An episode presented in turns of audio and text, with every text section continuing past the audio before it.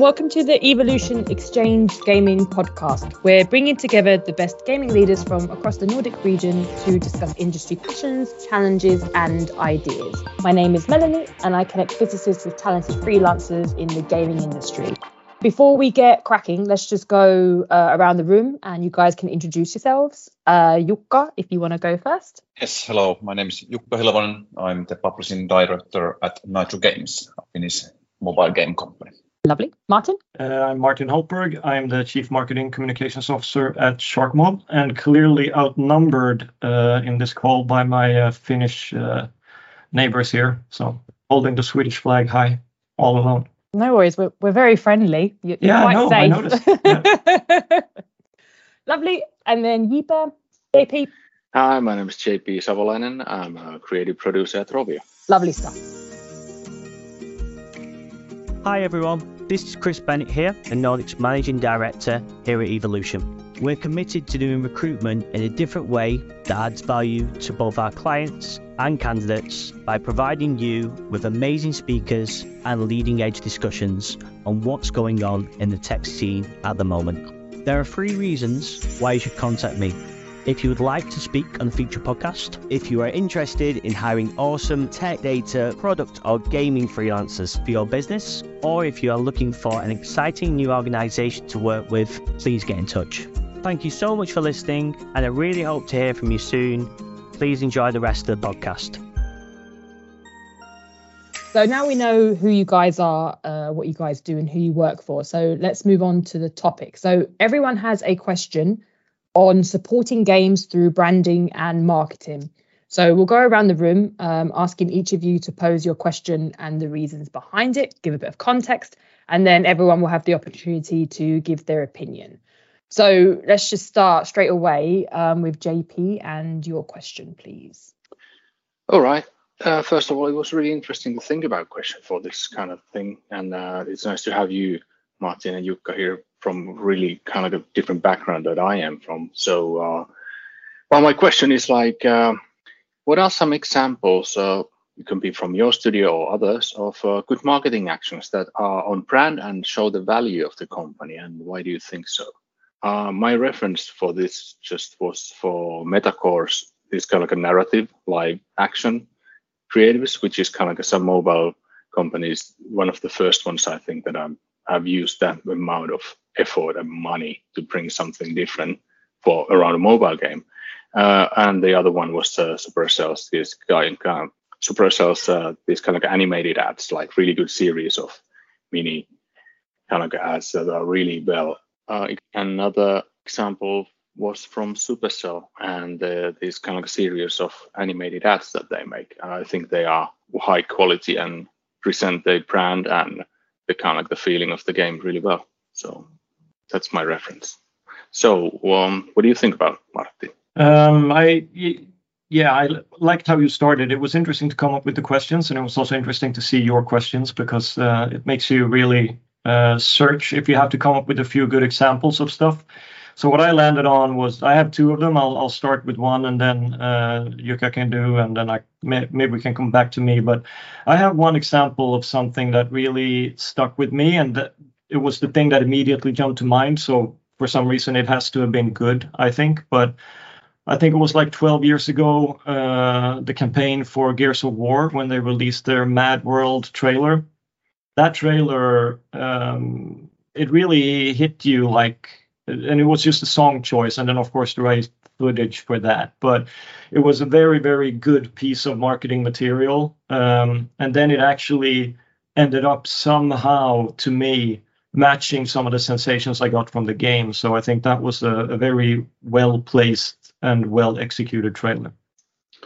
Thanks. So yeah Jukka for me, I, I, was trying to remember the name of the uh, game, but I can't now uh, remember it. But it was it was it's a mobile game uh, recently launched, like a car themed mobile game where you basically uh, repair cars and put it, them on sales. It's a quite quite successful one, but I can't remember the name of the game. I have to get back to you when I do.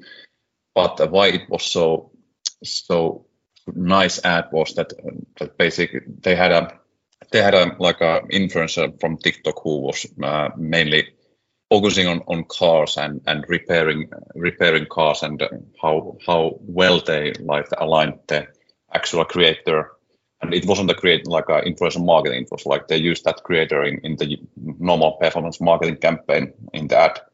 But it combined so well with with the team and, and the brand of the game that I was like just blown away like how like this is genius genius marketing I'm, I'm ashamed that I can't remember the name of the game. It's just recently launched and it's quite big. I tried to search for it when we had the had the like the little introduction, uh, but I couldn't find. Get back to you on that.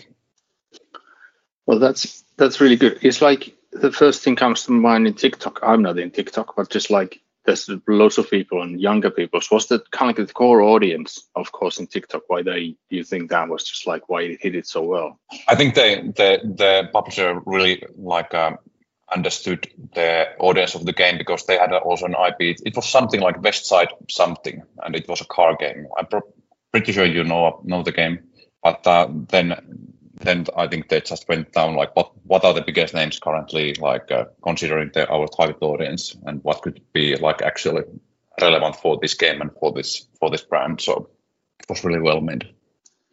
Cool. Uh, and also just like about if I want to comment about the Martin's one, it's just like the now I can't get rid of the song in my head. I remember when you told about I haven't I, I haven't remembered the whole thing for ages, and I was like, oh, it was actually based on the song, like you said, and it's brilliant. So I need yeah. to check it after this again. Um, maybe one thing you like show the value of the company. It was part of my question, and I think it was a bit hard for my also for me, but with Metacore and Supercell, of course, those are two big companies working in the in the mobile game, but they kind of like, uh, seem to combine that whatever they do, it brings up the value, and it's just like, oh yeah, it's not a it could be what a Clash of Clans, whatever. But it's just like, oh yeah, I can't. Re- that's a Supercell game. Oh, they kind of branding the company instead of the game also. And with Mega- Metacore, it's just like, oh yeah, that's the that's the old cranny one. Yeah, they had all the Pedro Pascal on the TV on ads and all this. But what's the game's name? Oh, because the the category of the game, there's so many similar like mechanics or whatever yes. they use. That's the thing. But that's just like for me, that was interesting that they somehow in some magical way combine the brand and show that kind of this is the values of our company. So that's interesting. Indeed. Yeah, I, my second example was actually connected to that. Uh, back when I worked for uh, Ubisoft on Tom Clancy's The Division, uh, I was uh, IP uh, director, so I was uh, responsible for creating, yeah, doing a lot of the world building, researching, doing characters and stuff like that. And um, the German Ubisoft PR department, they actually made like a documentary or a mockumentary, I guess, a series um, of episodes about what would happen if there was a real pandemic. And uh, well, interesting, it was a couple of years before the actual real pandemic, so that that was, in hindsight, even more interesting. But but I thought it was a very uh, interesting initiative and asset because it fit something that was an internal idea within Ubisoft. I don't know how much they still do that, but basically, it's always been encouraged there to make games that you can learn something from. If you look at the Assassin's Creed games, for example, deeply steeped in history, yes, it's still entertainment and it's a lot of creative freedom, but you can come out of that and having learned some real actual stuff. And I think that mockumentary, the the fake part was uh, obviously the thing connected to the game. But like 70% of the or 75% of the the documentary was uh, actual experts talking, like real doctors and real uh, people in charge of emergency response and stuff like that. So I think it was a very interesting way of of using a, a game setting as a vehicle to talk about real things in in a way that made sense. So that that's another good example, I think, of something done taking one of your products and still embracing the entire core philosophy of uh, of your company. That's brilliant. Can I ask, thinking about like marketing and like showing like values, like company values, how important is it when you're doing a marketing campaign for for a game that you do you always need to show your values? So I'm just thinking, for example, like GTA and Rockstar, right? So that was like the most viewed video game trailer within 24 hours that's ever existed, right? But I don't mm. really know how you show your values as a studio for a game like that, right? And we don't really need to go into it on this podcast, but everyone I think knows what I mean. So yeah. do you do you have to for every game you do show your the company values? Kind of how do you view that? I mean, from my point of view, no, you don't, because some some companies are so tightly connected to their games that you can't have one without the other. That the culture of the game is the culture of the studio, and it's like the brand is almost the same. And I think GTA is one of those examples where it's so closely connected. If you think Rockstar, you think GTA, and it's like it's that tight. It's very mm. tightly connected.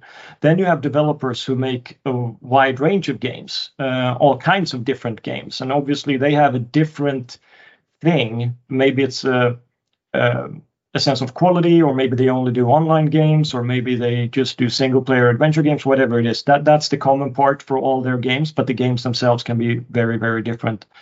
So um, yeah, like sometimes it's easier and sometimes it's harder, but I think Rockstar and GTA they have it in that sense quite easy uh, by now. They're very established what their tone is, what their attitude is. Yeah, and GTA is so big that like uh, you naturally like you're connected to two entities together, the company and the game or the franchise. Yeah, and I'm thinking also about kind of like the the company's value, how you treat the people inside. It's like what what do you value when you make the games? It's not about like the content. Maybe it's like the GTA. I wouldn't sign. It's like yeah, it's great content in real life, but just like how what are the goals for the games teams like we want to make entertaining game on this topic whatever it is and there's like these are the values that how we work and this is how we're going to get to the end. So that might be another kind of like a viewpoint from my side like how i how i see the value in this concept. Yeah. Yeah. Uh, I, I also think that it's not necessary to show show the values of the company in the in the marketing campaigns for the games. But of course they are important as a company themselves to for like uh, recruiting purposes and those kind of things. So it's uh, of course it's a different different marketing angle totally. Like when you when you market your own company towards other people and not specifically on, on the games. Now I remember the I found the game that I was uh, talking about Chrome Chrome Valley Customs from Space Ape, and uh, they had a I still can't remember the name of the influencer from TikTok, but they, they had a lot, they have quite a lot of those uh, creatives where there's actually human being, uh, like uh, where the intro is about like the showing the actual influencers that he, he's talk or she's talking about the game, and then then you go inside inside the gameplay section of, of the videos. But that was like a very very well thought because all of the influences that I was able to see was basically they they are more or less in the same same field of ours. But there's there's an interesting link or or you know connection there to the question you asked JP when it comes to values because a lot of marketing campaigns these days are attached to a person or a persona be it a TikTok celebrity or or a movie star or whatever. So you're adding these layers of of uh, of values, I guess, right? So the studio who makes a game, they have a certain set of culture, a certain set of values. The game itself uh, has often part of that and maybe something else as well connected to the setting or or the gameplay or whatever. And then often you add like a third layer on top of that which is a spokesperson um, like a movie star for example or a tiktok celebrity. And that's when it starts to get squirrely because you know it's not often necessarily these things are um, matching you know? It's like the, the the celebrity can be a completely different thing from the studio. So you're starting to send in a way mixed messages if you tie it too closely to that personality, I guess. Yeah, I think that's when the kind of like uh, the expertise of uh, casting and whoever does that in the company is, is really valuable. Also, just yeah. like to get it right. And also with with the Metacore example, they had Pedro Pascal, who was like the highest kind of like a name at that moment, like on the game world of The Last of Us. Just like, oh yeah, so obvious choice, but still he's a kind of like a nice guy. So yeah, it's just like mm. cool. That was a good match, but it doesn't always happen. But it's uh, I really need to check that because what you said that uh, I don't know about that campaign, but that's really interesting here. Yeah. Yeah. I also have a personal experience. We, we are working with the uh, we released a, uh, game called Nerf Super Blast in 2022, and in, we are not actively anymore supporting that game, but we, I was of course working with them in the marketing side of, of that game, and we had a couple of nice nice creatives or activations. One one was with the YouTuber called PDK, uh, which is I think is the biggest biggest Nerf uh, related uh, influencer in, in YouTube, and we we did a uh, like a full fully like a full video about the game where they actually the PDK has has the kind of brand where he goes very like a very high on, on different kind of things. So when, when he promotes the game, he tries to reenact the whole gameplay with the Nerf blasters in the real world, and uh, he built the whole whole shebang of, of like a cosplaying the tournaments uh, of the of the mobile game. And uh, we had once uh, like a we call it cranny, which was basically like a, in part of the crowd because Nerf Super Blast is playing is played in in the like arenas there was like uh, spectators and one was one was also always granny like uh, this old old granny who was sitting in the arena and they reenacted the granny as well. And it was fucking uh, sorry super hilarious super hilarious uh, video video. And it, it, was a lot of fun to fun to work with the, with with, the, with that guy. And of course like because it's an external ip then Nerf already has quite quite strict guidelines of what we can do and what we can't do with the with the videos. Yeah, what, what is this like? How did you find that? How did you know that's the most? Because somebody must know the world.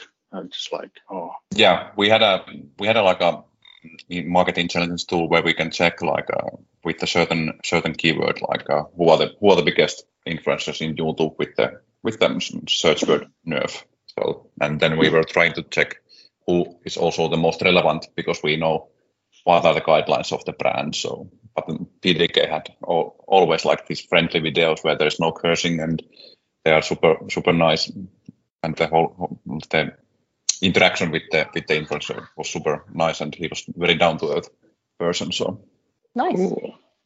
Okay, right. Let's move on now um, to Jukka and your question, please. Yes. Uh, my question is, what is the best way of selecting an existing IP for a new game? Uh, so when you're starting a new game, you you want to uh, improve the marketability of the game, and you want to somehow tie an existing IP or franchise into the game. So what? How would you go about it? What are the parameters that you would use when trying to search and fit an existing IP to your game? Maybe we can start from Martin. Right. Um, yeah, I, I think uh, I, have only ever worked in like the, the AAA space where IP is kind of defined by the owner publisher's portfolio and, and whatever their release plan is, right? It's it's usually a bigger uh, consideration than what any individual team uh, takes on. Um, but then when when uh, we started Sharkmob, we obviously selected an IP. We licensed Vampire the Masquerade and we did Bloodhunt. That was the first game. Uh, and now we're working on our first original IP here, Exoborn, um, announced uh, this year. Um, and so I think based on that and based on how I prefer to work with it, I would say uh, start selecting something that you're passionate about because it's a passion driven industry where we know the quality of our uh, games are directly connected to how invested the developers are in them. And, and if we're super invested in the IP, we tend to get greater games. Uh, if the if the team is lukewarm on developing for a specific IP, where it's not going to be as good. So I would always recommend uh, to look to your team and see what they're passionate about if you can. You, it's not always the case, but try to do that. And then um, my second consideration on that would be once you have selected that IP, whatever IP it is, whatever product you're working on, you really need to look at the audience uh, that has come before, like the people who are into this IP. What are they really into? Because if you if you're making something they're not interested in, it's an uphill battle all the way. But if you can find an area that is unexploited but still within their realm of interest, or if you can you believe you can do it better than than something that is currently there then go for that but uh, always proper research and analysis of the existing um, ip audience i guess is is my second uh, recommendation there. Yeah. And then you then you Yeah. just you know then you take that to your business case or your your budget or your timeline or whatever, and you you know you do the math on that, and that's how I would go about selecting the IP at least. Yeah, those are some very good points, Martin. About JP? Well, that's that's that's a lot. That's like what you say, Martin. That's like spot on. Right. So I was thinking about like what kind of uh, IPs we have in Rovio. Of course, the Angry Birds is a is a huge brand and IP itself. So instead of licensing or doing that, we have thought about like how we can use the Angry Birds characters in different kind of game, and maybe it comes from the mechanics. Like, but I really come back to you what Martin says. Like, it's it's a passion. So if there's something like mechanics, it's it's often it can be really just like a stick on top of something, and the players uh, they know it. And just like no, this is not some way original, but uh, the why they chose the, to use the Angry Birds Dream Blast is like they wanted to make more casual game because Rovio became famous about the slingshot game, so they wanted to expand on that way, and then made it for a bit of different audience and made the characters a bit younger and just like a more lively, and uh, so some for some reason that actually started to work, and now that's uh, that's one of the biggest game that we have live. The other thing is like uh, the best way of selecting maybe it's not the best way but that's the that was one of the way that we thought at rovio that we want to go to markets in japan which is kind of extremely hard on on western part like we we don't actually know how some algorithms or something work up there so we wanted to have a good collaboration with a big brand that is known already in Japan. So they made a licensing uh, deal with Moomin. So now we kind of like we are developing game and just working on this Moomin puzzle and kind of like a design game. And that's also nice to have. You could go kind of like a cooperation because the Moomin IP holders are really they also know like nerf people, like you said, it's like they really know what they want and what can be done, what cannot be done.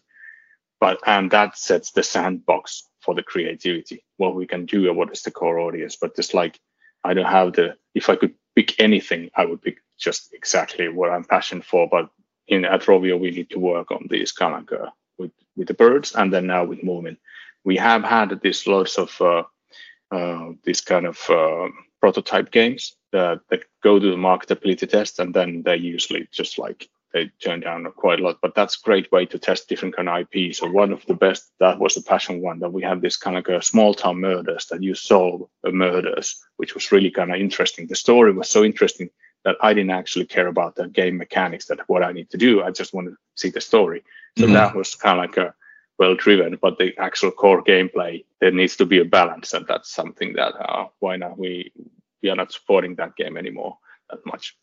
But uh, kind of this kind of ideas came to my mind on on our just like on, on at Rovio. Yeah, I think the the I've heard I have friends working or friends working in Rovi, and I heard heard of course that you have the Moomin game in development. And lucky enough, I have another friend who is actually living in Japan, and he started like uh, his own uh, company where the the sole purpose also they created an app, and the whole purpose of the app is to be an exchange for Moomin mugs in Japan, and they so they have few people in the company, and part part of the people who are living in Finland they send Moomin mugs from Finland to Japan so that they can sell it in Japan, and apparently it's a quite good business. Yeah, it can be as simple as that, but just like that's that's that, nice. that tells that tells something about how, how big the Moomin Moomin thing is in Japan. At least in uh, probably there's like not the biggest IP, but uh, who are actually fans of Moomin are quite quite uh, strong strong fans.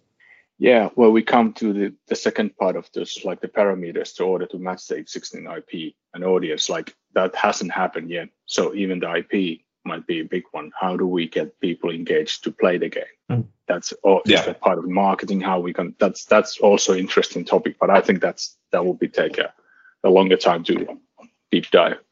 Exactly. Yeah, we had the similar I have similar experience with the Nerf. So we we started working and collaborating with Hasbro, talking with them because they want to expand the IP to mobile, and uh, they asked us to to think about like if there's if there's any any good game in our our portfolio or what we do. And since we do action and shooter games, we were it's quite natural fit of, of because there's the nerf blasters.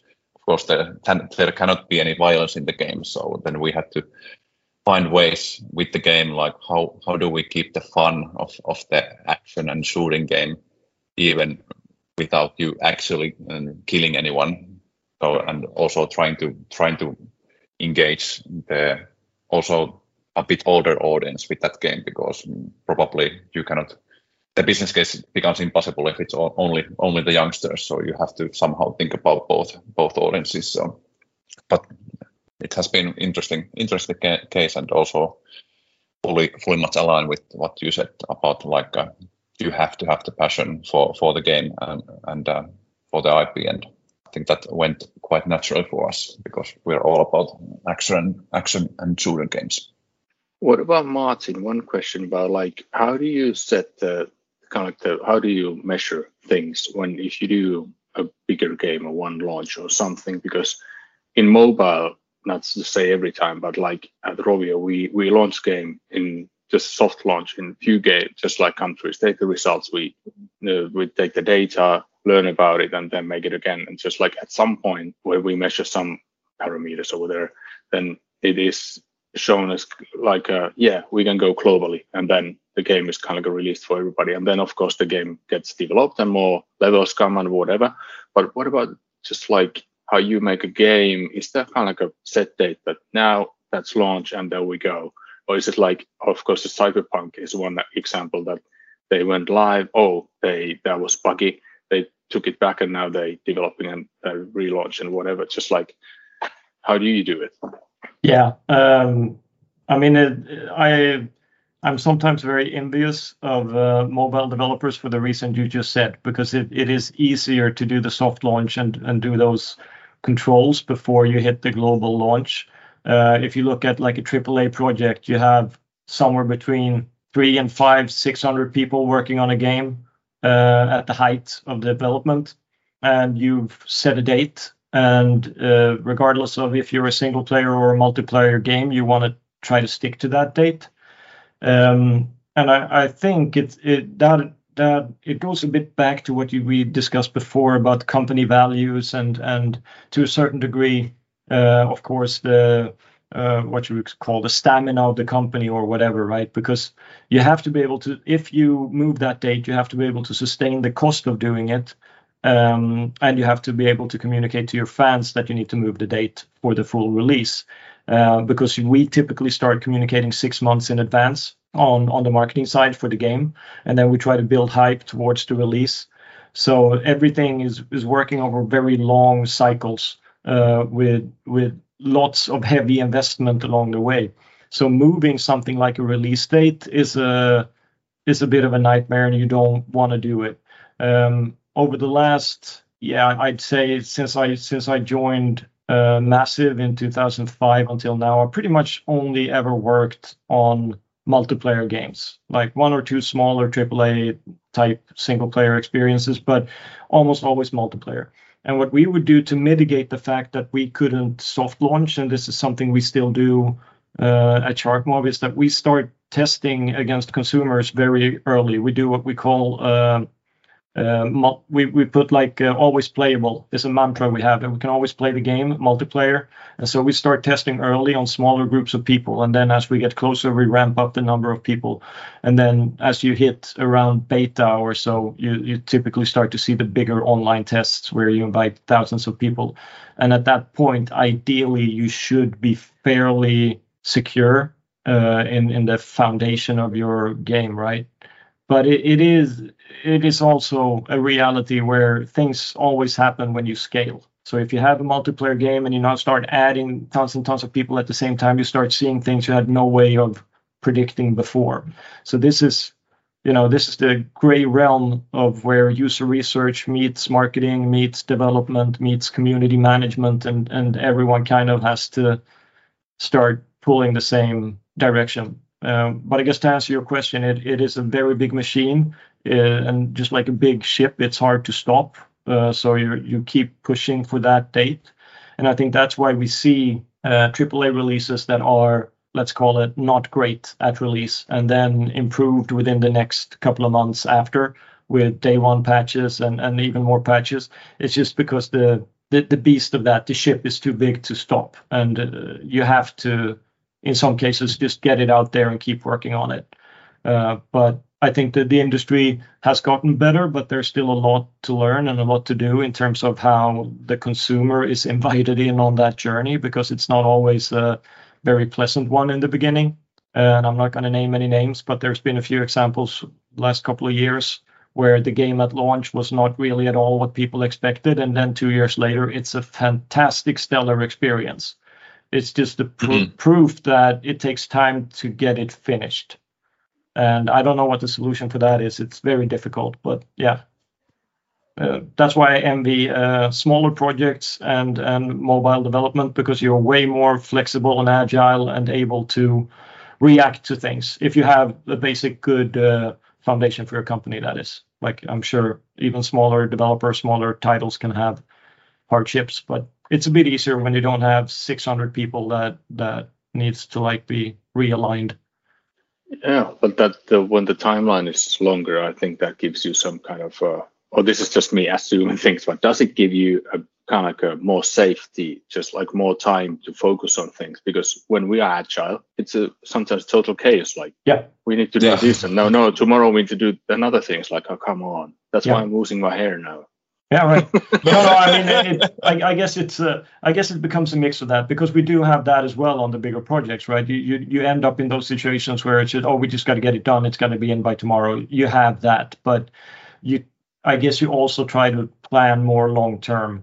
Um, but then another thing I noticed over the years is that these projects, these big AAA things, they they span over so much time that trends change before you're shipping your game and then you're trying sometimes you try to adapt to that right? Or um, a new console comes out a new version of directx or whatever it is and everybody scrambles to react to that. So it's like these these external factors um, there are so many points on the timeline they can hit you whereas if you have a shorter timeline you're less uh, um, there's just less impact points across time i guess i'm trying to say.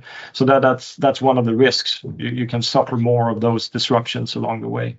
Nice. Martin i also also have a, one more question. Martin how, how do you handle the branding of, of a new game in a aaa project so do you do, how do you define it? Uh, do you start already in the beginning of the development or, or how the brand of, of a new game shapes I think that's probably different from studio to studio. The way uh, we tend to work with it is that the branding exercise starts day one together with the conception of the game. Uh, so we, we constantly think about the marketing aspect of the game because that ties together. Uh, and then the brand itself does not really get fully defined. Like I said, you typically start around six months for, before release for most AAA games. Um, and at that time, obviously, you need to have your brand well defined. Um, and um, and that is done through market research, through agencies. Again, you can't really afford to not get it at least mostly right the first time around. So you invest heavily in the initial phase to get it, you know, to the point where it's right. But that's a lot of work, and ideally, it should start at the same time as you start developing your game and then you ramp up. Uh, at least that, yeah, in our experience. But I'm sure you can do it differently, and and we all know there are many ways to skin a cat, right? So different teams approach things differently. Yeah. All right. Well, we'll stick with Martin. Uh, and can we have your final question, please? Absolutely. So uh, to frame this a, a, bit before I ask the question, uh, I'm like an accidental marketing guy. I started out doing PR. In the in the war field against the marketing teams, um, trying to get everything done without budgets and stuff. And that was back in the day when uh, a magazine cover on uh, Pelit or Pelaaja was uh, the main goal to achieve, or PC Gamer in Sweden, or Gamereactor in Denmark. That's what, like, as a PR guy, that's what you were measured with. And these days, when we measure KPIs, it is a lot about what's called engagement. That's what all the cool marketing people are talking about. What's the engagement on that asset? What's the engagement level? What's blah, blah, blah. So I, to me, I find it interesting. Uh, and the question then is, what is the importance of engagement in a marketing campaign? And how, in your opinion, do you best set that up in a time when everyone's engagement is pulled in all directions? Uh, because I think that is like the bane of our existence right now. It's easier than ever to reach people, and everyone is reaching everyone at the same time. So, given that, how how how important is engagement, and how do you work with it? Uh, uh, let's start with well, Jukka. Yeah, thanks. Uh, for your first question, like what's the importance of engagement? I think that is a very important metric uh, in in what we call it like a performance, performance marketing campaigns because that usually dictates like how how how quickly the creative or the ad can can be scaled up in when when we increase increase the spend of the campaigns. But if that engagement doesn't lead to the actual end result that we are looking for, let's say an in-app purchase or ad revenue or, or both, then it doesn't really matter. But overall, the higher the engagement of, of a creative is, the, the more likelihood it is, it is that it, it's actually doing doing or producing the business results that you're looking for. So producing revenue for, for the company. And uh, what, at least how I think about it is is that like um, you have to get the attention of, of the user like in the first second or two before before they just skip and go somewhere else. So that has to be somehow somehow sparking interest. And it's of course like JP probably knows better than I do that it's very very hard to to produce a new new set of winning creatives because it's uh, and it, this this like a constant battle of, of the attention is truly like the thing that we are fighting in and um, but at least how I think about this that you have to think outside of the box and not like the gameplay videos uh, that you like actually show the true and honest gameplays like they are bread and butter but then after that then it comes really tricky like how do you what kind of uh, in, sequences do you use when you um, do you like use influencers in the beginning of the video to to get that attention or do you do something completely different in the beginning and how do you keep that attention until until the user clicks the ad there yeah. are multiple ways of doing that and probably I think yeah i think the, the scary part you said there and i, I have to like I, I want to emphasize that for anyone who doesn't work with marketing is you said one to two seconds. That's what you have one to two seconds. That's no time. One to two seconds it's like it's true but it's like no time to get anyone's attention and and that's the tricky part. Yeah. and and if you miss that you lose all the engagement right? So yeah. Jp yeah I, I got scared also, just like because the we know that if I mainly make like 15 to 30 second videos and people don't watch, it's like the first two seconds, like nah, and we yeah. just pass. Then what is called like the thumb stopper. It's just like, oh, this is interesting, and I think that's part of the thing, like how you get people engaged to watch the video, click it, and then download the game and so on. But like Jukka said, it might not lead to the people who download the game is like, oh, the game isn't actually what I expect. It doesn't kind of go, go hand to hand with that. Just like so, what we do. So in this thing, I think also the longer time engagement is really important. And I think what the examples from Metacore or or Supercell that I pointed out is that they do brave and bold moves like let's make a TV ad. The game can be anything but oh hey what is this about? Then there's the narrative. So I think that might be sometimes the solution for a longer thing. It's like, for example, why I watch South Park, uh, Kenny kill dies every in every kind of like episode, but oh, they kill Kenny. But it's like, oh, that's kind of like a catchy thing. That's in case like, oh, something's happening. I, I know that's gonna come. So with these kind of like a campaign, so games, so it's like, okay, I play. There's gonna be something. So if the game is also good enough, then then hopefully with this kind of like a brand and marketing actions, we can support the game to be become better. But uh, it's really, really hard. it's like to get the attention. So the first attention, if you are talking about like this in fast engagement to get people around something, and then how you deepen the engagement, that's that's something uh, I don't know. One example, just like basic, if the game is about core, some game mechanics, match three, then if it's really enjoyable to watch, it becomes like um, almost this kind of like a what's the ASMR thing, just like oh Mm. oh that's kind of like a zoo thing, and like that. Oh, now I have a break. Maybe I played. So how do you package the same thing? It's like, and then you with that ad, if one ad performs really well, then just like you go really deep with iterations and you iterate and iterate. It's just like that. It has nothing to do with creativity in the way. But just like that makes the engagements like oh, more people gonna click, click, click. But then we come again how how it's gonna work in the long run. And that's something how you keep up these kind of many marketing actions. And it's like it's it's it's really interesting, but I don't have the answer. Sometimes it's something algorithms just, just picks up and it's like, oh, why did this work? But but the other one that we thought it's going to work didn't.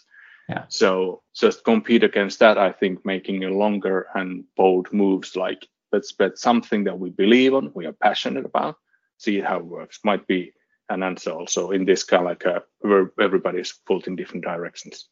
Yeah, I, I- I think there's like there's like a um, an economy to engagement because people are getting bombarded with impressions and and let's call it asks like like ads are asking them to do stuff or or a trailer is asking you to do stuff and one thing we struggle with is that for like since we start communication six months before the game is released we can't really ask you to do much like you're Mm. watching the trailer but you can't click download and play um, we, we just expect you to come back for more information during this cycle of of hype building, right?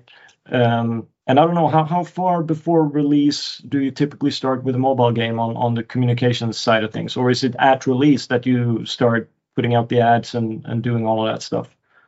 Well, at least uh, we do like we start the start also testing the marketing funnel and what works in there uh, during the time when the uh, game first gets into life. So Mm. typically in, in technical soft launch where we test that the game actually works technically, and then going from onwards from there to the soft launch. So all the time we are also trying to trying to learn like what what is actually working in terms of the engagement in, in the marketing funnel. Of So course, they, like they, uh, the user can take a direct action from your ad and download the game or buy the game yes, immediate that like that's the first thing you do is not until then can they do you start putting out ads? Yeah. So that, that that's like that that's a huge difference in terms of engagement because uh, the indifference i guess of engaging with with an asset when you can't even play the game that we're talking about. It's like people immediately move on to something they can engage with in a more meaningful way. At least that's that's kind of the trend i'm seeing over the last few years here because there are so many options on the table. There's so much stuff that can take your attention. So until you can actually give them something that you know creates an investment uh, i think engagement is harder and harder to get basically. Yeah, what do you think about like can you use any best practices from the movie industry, for example? It's like that's that's a kind of like a long project and then you build up the hype and then you release it and then let's see what it's happens. more like that yeah. Yeah. it's similar to that.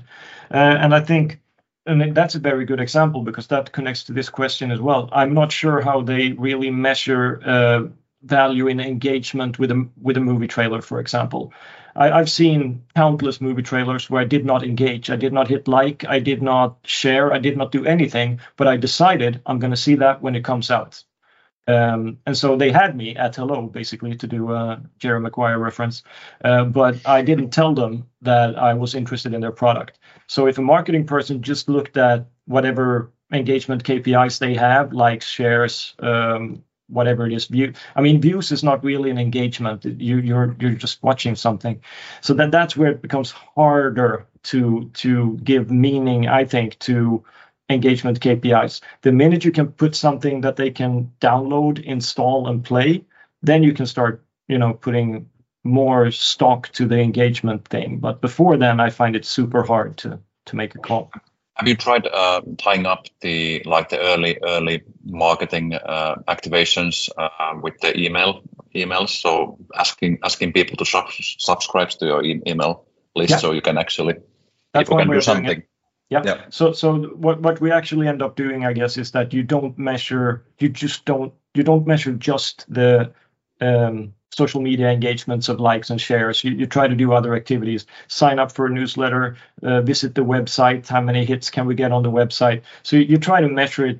you know from that perspective and then you you compare to other titles you had in the past and you try to like make some kind of educated uh, comparison uh, but again it's a very blunt tool um, especially in a, in a landscape where social media and stuff is changing so fast and that affects how engagement works i think. It's it affects our ability to analyze these things. Um, yeah so yeah, I, I, think from a from a like AAA uh, marketing campaign perspective, uh, engagement is very tricky. You kind of like have to validate it in many ways until you have that sign up for the alpha now, sign up for the beta now. Those are very clear engagement KPIs.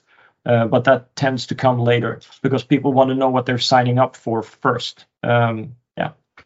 What do you think about like the when you do the games and then are you as good as your last game which was released, are they saying kind of like people want to play your games because of that company, and then that's why they are engaged. They're a fan of they, yeah. they, are your fans instead of the game, and they are open to play the game whatever you release.